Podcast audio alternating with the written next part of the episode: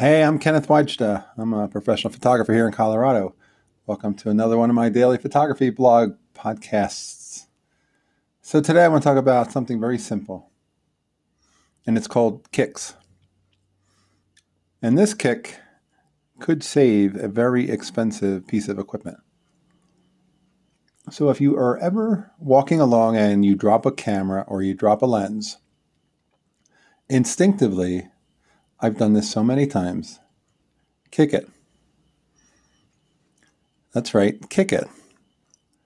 If you purposely kick what is dropping straight down, you will change it from a straight down trajectory of full force into a forward rolling trajectory that isn't nearly as damaging. And I've saved lenses, I've saved cameras doing this that, like I said, it's now instinctive for me. But every once in a while, someone will say they never heard of that.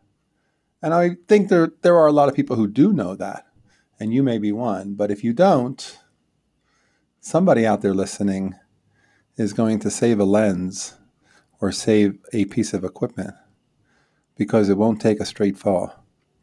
Because you'll pull your best soccer kick out and give it a little boot. Also, your shoe will dampen some of the fall, and you'll find that the damage is pretty slight, but you have to kick it. All right, that's today's photography talk. If you are enjoying these, hit the subscribe button and tune in tomorrow. We'll be back another day, another morning, another daily photography blog. Here's to good light.